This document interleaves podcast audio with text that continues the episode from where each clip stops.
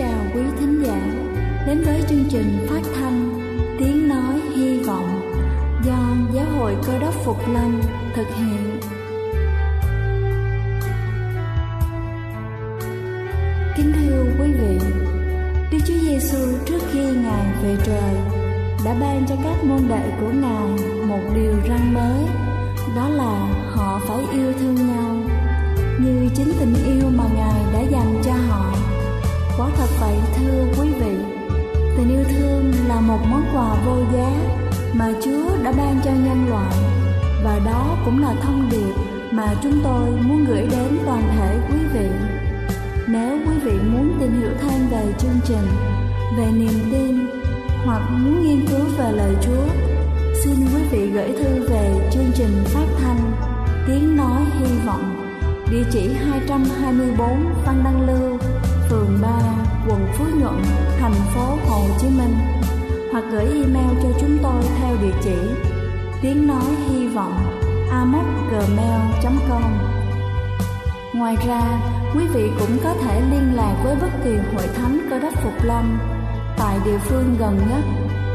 Xin chân thành cảm ơn và kính mời quý vị lắng nghe chương trình hôm nay.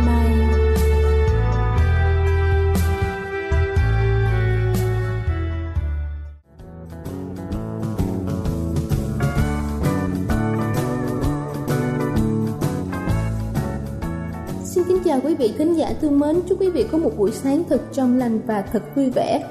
Kính thưa quý vị, câu chuyện hôm nay chúng ta sẽ cùng nhau lắng nghe có tên là Với tình yêu ta luôn có thể. Nhiều năm về trước, một người đàn ông được chuẩn đoán mắc phải một chứng bệnh tim hiểm nghèo.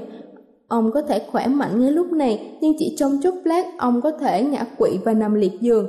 Các bác sĩ khuyên ông nên nghỉ ngơi phòng những chuyện bất chắc có thể xảy ra Trước tình hình đó, người đàn ông quyết định đăng ký làm tình nguyện tại một bệnh viện nhi. Ông rất yêu những đứa trẻ và đây thực sự là một công việc phù hợp với ông. Ông nhận việc làm tại khu điều trị cho những trẻ em mắc bệnh hiểm nghèo. Ông trò chuyện và chơi đùa cùng với chúng. Ông dạy cho bọn trẻ cách nặng những bức tường bằng gốm. Thế nhưng thỉnh thoảng ông lại trở về nhà với vẻ mặt buồn bã. Những lúc ấy, ông lại vừa mất đi một người bạn nhỏ. Dù rất đau buồn, nhưng ông vẫn cố gắng an ủi những người cha, người mẹ bất hạnh. Người đàn ông bảo ông sẽ sớm gặp lại các con của họ ở trên thiên đường và hứa sẽ chăm sóc cho chúng cho đến khi họ có mặt ở trên đó. Ông còn hỏi họ có cần gửi gắm gì tới bọn trẻ hay không. Lời hứa của ông đã giúp cho nhiều người vơi đi nỗi đau buồn đang trào dâng trong lòng. Trong số những đứa trẻ mà ông chăm sóc, có một cô bé khoảng 9 tuổi đang mắc phải một chứng bệnh hiểm nghèo và bị liệt toàn thân dù không rành về y học, nhưng người đàn ông biết rằng căn bệnh này thực sự rất khủng khiếp đối với cô bé. Mỗi ngày của cô bé đều trôi qua trong lặng lẽ và cô gần như chẳng còn điều gì để trông chờ ở cuộc sống. Người đàn ông quyết định giúp cô bé.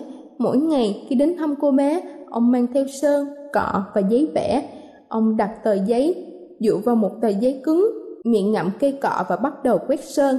Ông chỉ sử dụng miệng để vẽ chứ không sử dụng đến đôi tay của mình. Ông đến thăm cô bé bất cứ lúc nào có thể và vẽ tặng cô bé một bức tranh. Ông luôn nhắc nhở cô bé, cháu thấy không, chúng ta có thể làm được mọi thứ nếu chúng ta quyết tâm. Cuối cùng cô bé cũng đã bắt đầu học cách vẽ bằng miệng. Cả hai trở thành bạn bè thân thiết của nhau, thế nhưng chẳng bao lâu sau, cô bé xuất viện vì các bác sĩ cho rằng họ không thể làm gì được hơn. Người đàn ông cũng tạm dừng công việc tình nguyện ở bệnh viện vì bệnh tình của ông đột nhiên trở nặng. Một thời gian sau, người đàn ông khỏe hơn và quay lại với công việc mà ông rất yêu thích. Một hôm, ông bước dọc theo hành lang thì thấy cửa phòng của cô bé bị liệt. Ngày trước, đang mở toan. Ông bước vào phòng và hết sức ngạc nhiên khi thấy cô bé trước đây đang bước đi bằng chính đôi chân của mình. Cô bé chạy thẳng đến chỗ của ông và ôm thật chặt. Cô bé đã tặng ông một bức tranh mà cô đã vẽ bằng tay. Dưới bức tranh có đề chữ Cảm ơn ông đã giúp cho cháu tự bước đi người đàn ông đã khóc trong hạnh phúc. Kính thưa quý vị, tình yêu thương đôi khi còn kỳ diệu hơn cả người thầy thuốc. Sống và cho đi tình yêu thương của mình để góp phần làm nên những điều kỳ diệu cho cuộc sống. Và chỉ vài tháng sau khi nhận được bức tranh, người đàn ông đã qua đời trong cơn đột quỵ. Thế nhưng, người đàn ông đã ra đi với một nụ cười mãn nguyện trên môi. Đây là chương trình phát thanh tiếng Tiếng nói hy vọng do Giáo hội Cơ đốc Phục Lâm thực hiện. Nếu quý vị muốn tìm hiểu về chương trình hay muốn nghiên cứu thêm về lời Chúa, xin quý vị gửi thư về chương trình phát thanh Tiếng nói hy vọng, địa chỉ 224 Phan Đăng Lưu, phường 3, quận Phú Nhuận, thành phố Hồ Chí Minh hoặc gửi email cho chúng tôi theo địa chỉ tiếng nói hy vọng gmail.com Ngoài ra, quý vị cũng có thể liên lạc với bất kỳ hội thánh cơ đốc Phục Lâm tại địa phương gần nhất. Xin chân thành cảm ơn và kính mời quý vị tiếp tục lắng nghe chương trình hôm nay.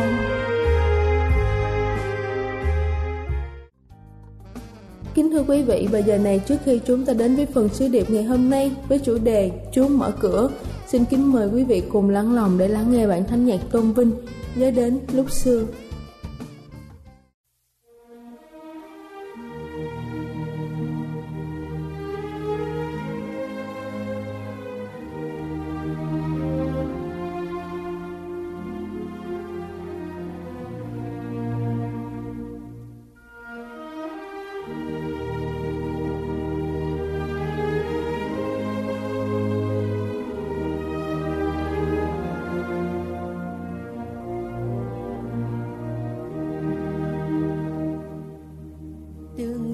chân bước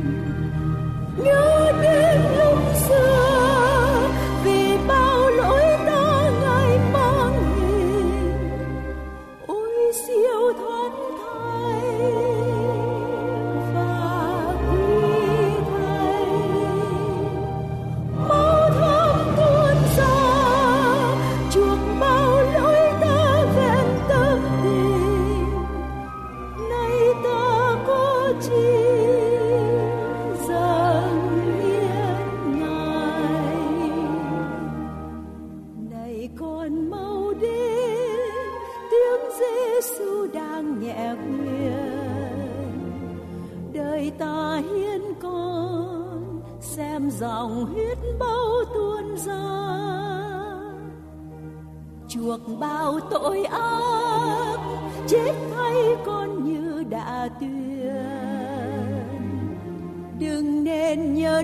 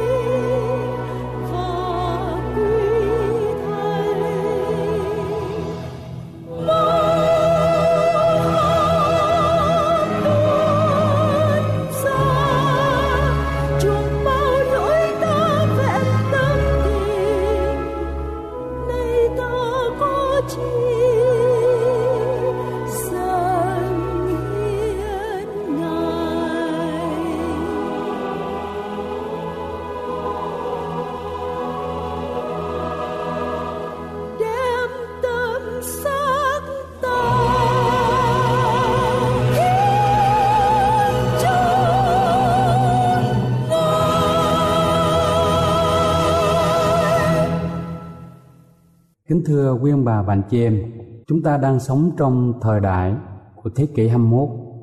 Trên các phương tiện truyền thông đại chúng, chúng ta thường bắt gặp những từ ngữ như sau: phát triển, hội nhập, cơ hội, đầu tư, giao thương, đổi mới, mở cửa, cạnh tranh, vân vân. Những cụm từ này nói lên điều gì, quý vị? Những từ ngữ này nói lên cho chúng ta điều gì? Một cái chủ đề hôm nay cùng học ở trong kinh thánh đó là Chúa mở cửa. Chúa mở cánh cửa ra để cho chúng ta thấy được công việc, chương trình của Ngài.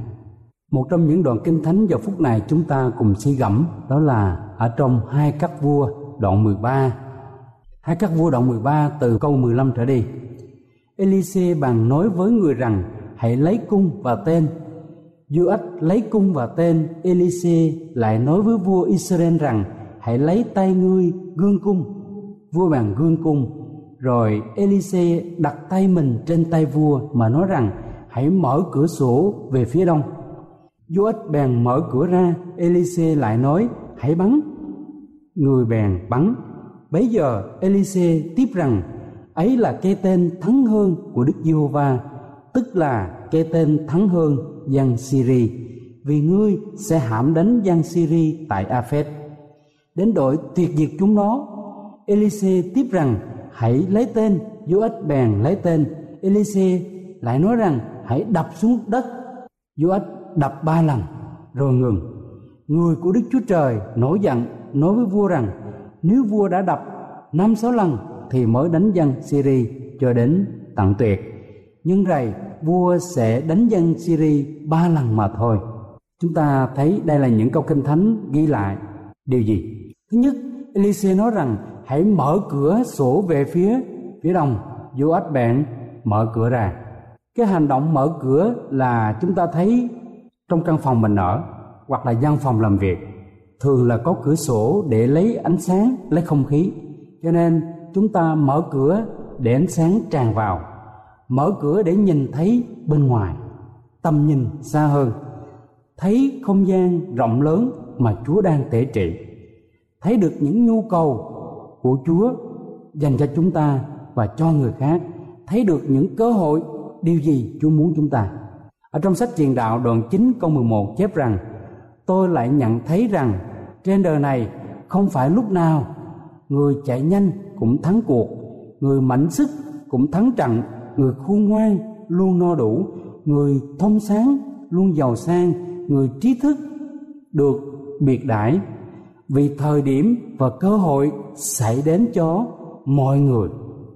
Cho nên chúng ta thấy rằng chúa ban cho chúng ta cơ hội. Khi cơ hội đến, chúng ta phải tranh thủ để nhận được cơ hội. Chúa không muốn ta thu mình trong bóng tối. Ngài muốn cho ta nhận được ánh sáng mới mỗi ngày. Ngài muốn cho ta nhìn xa hơn để thấy được nhu cầu của công việc Chúa, của người khác. Và Ngài muốn tạo cho chúng ta những cơ hội để tham gia, để dấn thân, đem lại ý nghĩa cho cuộc đời và nhận phước hạnh của ngài. Vì vậy, chúng ta cần ao ước và xin chúa mở cửa cho cuộc đời của mình. Có bao giờ chúng ta cầu nguyện điều này không? Sau khi mở cửa và tiếp theo là hành động. Sau khi mở cửa ngài không muốn ta chỉ nhìn, ngắm và để yên, nhưng ngài muốn ta phải hành động. Và hành động tiếp theo đây là gì? Chúng ta theo dõi tiếp câu 15 chúng ta hãy giữ, mở kinh thánh trong hai các vua đoạn 13 từ câu 15 trở đi.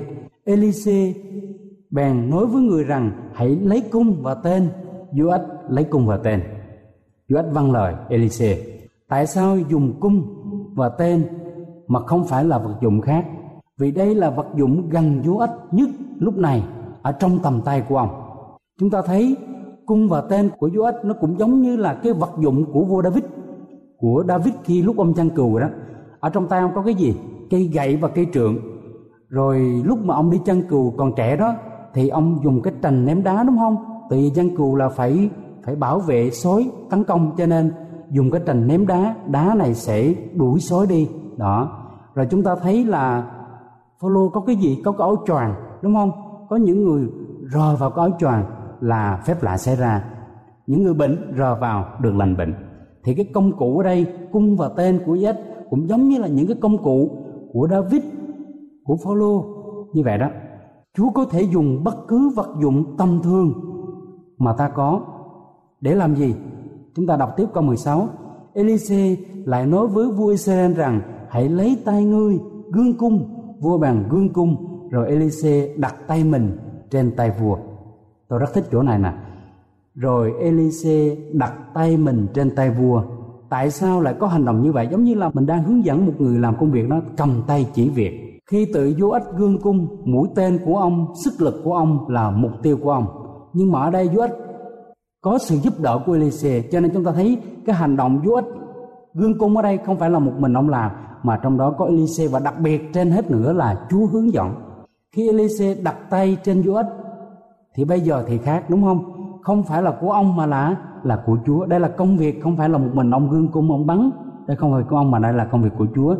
Không nhờ sức người mà chúng ta nhờ sức Chúa năng lực đến từ Đức Chúa Trời. Cho nên qua cái câu đầu tiên câu 15 một cái bài học tâm linh rất quý giá cho chúng ta đây.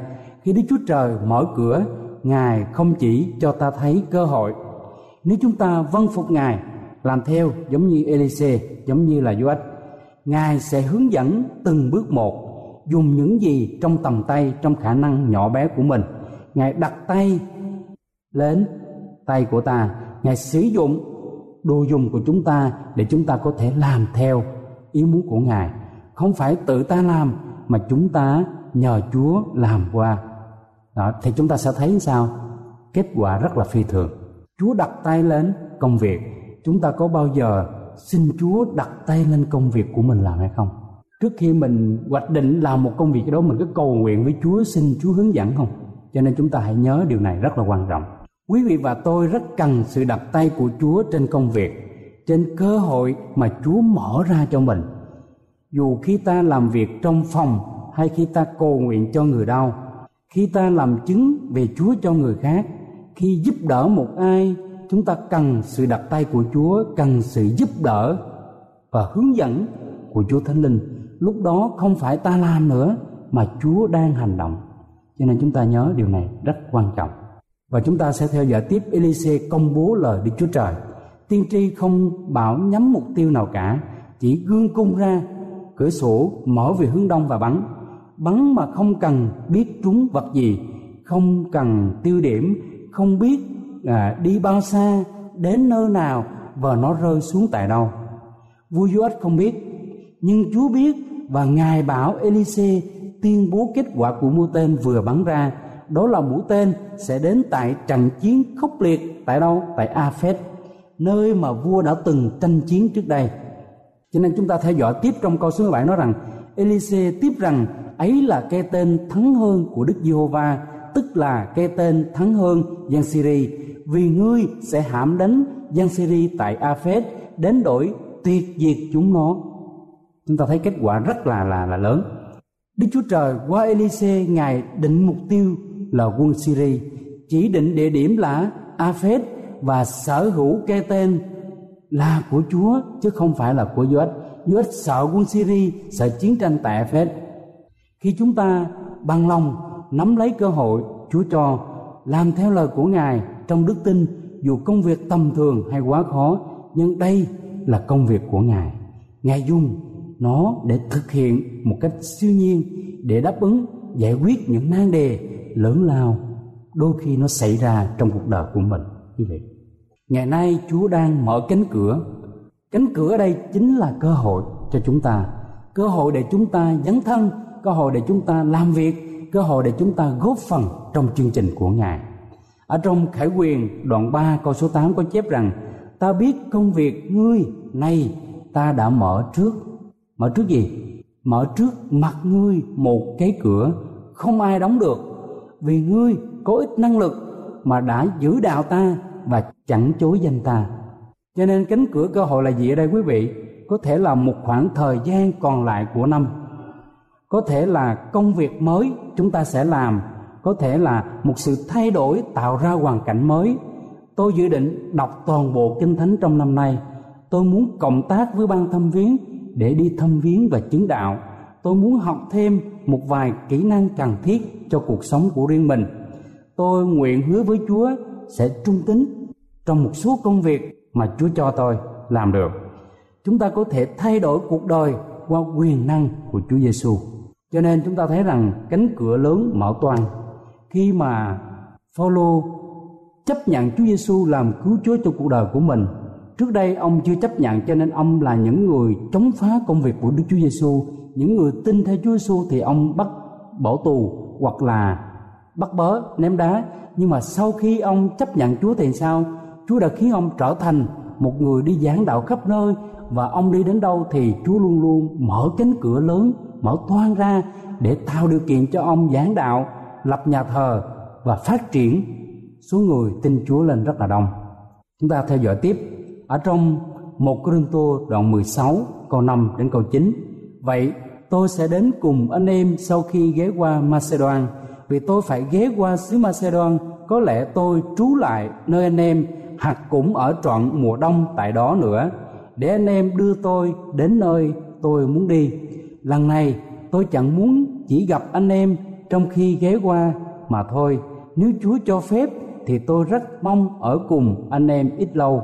Nhưng tôi sẽ ở lại thành Ephesus cho đến lễ ngũ tuần, vì tại đó có một cái cửa lớn mở toan ra cho công việc tôi, lại có nhiều kẻ đối địch. Tôi à, muốn quý vị lưu ý cái phần cuối chỗ này, vì tại đó có một cái cửa lớn mở toan ra cho công việc tôi phải, lại có nhiều kẻ đối địch có nghĩa là một bên thuận lợi, cửa mở có nghĩa là cửa hội. Nhưng mà cơ hội đến là thuận lợi đúng không? Nhưng mà đồng thời cũng có những sự chống đối trong đó. Hãy chú ý điều này. Chúng ta đọc lại câu số 9 nhưng tôi sẽ ở lại thành Ephesus cho đến lễ ngũ tuần, vì tại đó có một cái cửa lớn mở toan ra cho công việc tôi. Lại có nhiều kẻ đối địch. Phaolô tìm thấy cơ hội khi cánh cửa mở nhưng đồng thời, ông cũng gặp khó khăn. Tại vì có nhiều người chống đối ông, đối địch lòng cơ hội và khó khăn dường như đi chung với nhau. Mỗi thứ đều có giá trị riêng của nó.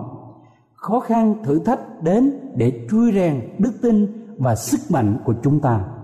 Sự chịu đựng của chúng ta, hãy bước vào cánh cửa giống như sứ đồ Phaolô. Có bao giờ Chúa đóng cánh cửa không?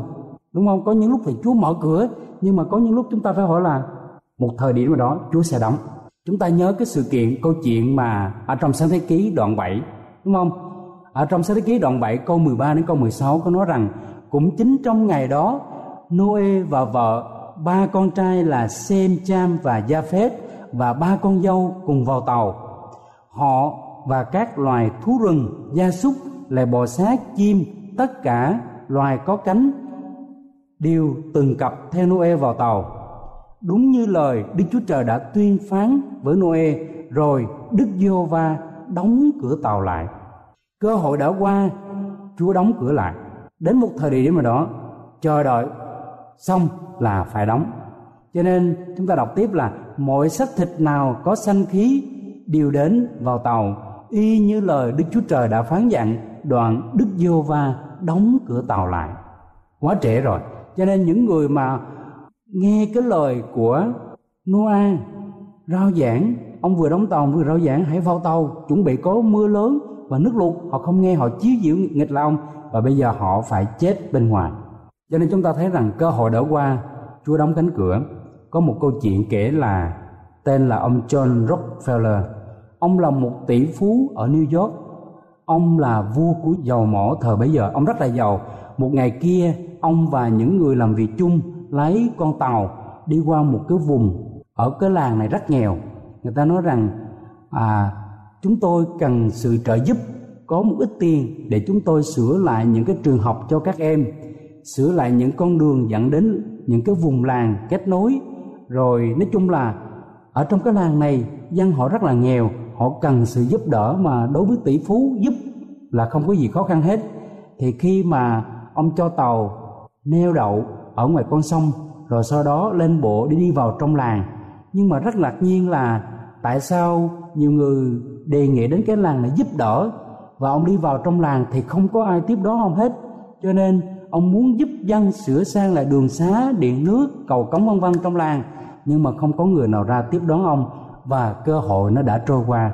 Cho nên, tóm lại là cái sự giúp đỡ trong ngôi làng này, ông tỷ phú này ông không biết giúp như thế nào và ông đã đi nơi khác.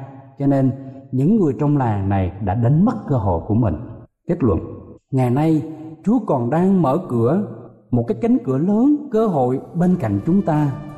Cho nên chúng ta phải biết, thời điểm này là điều gì đang xảy ra. Xin chúa cho chúng ta thấy cơ hội đó để mình có thể tham gia, mình có thể chộp lấy cơ hội. Hãy nhận lấy trách nhiệm, cơ hội cho mình.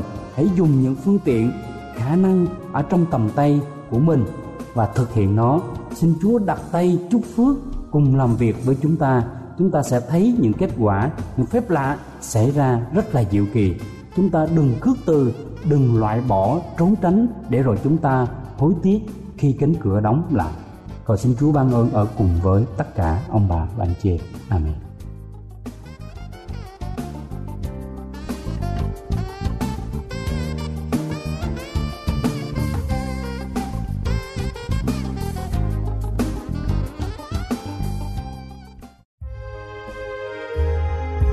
Đây là chương trình phát thanh Tiếng Nói Hy Vọng do Giáo hội Cơ đốc Phục Lâm thực hiện.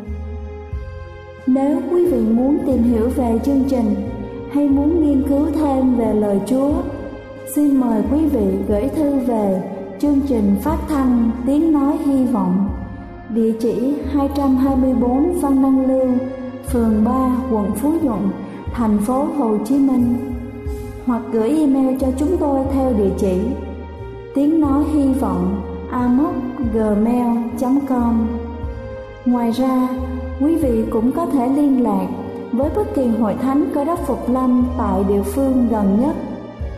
Xin chân thành cảm ơn và hẹn gặp lại quý vị trong chương trình lần sau.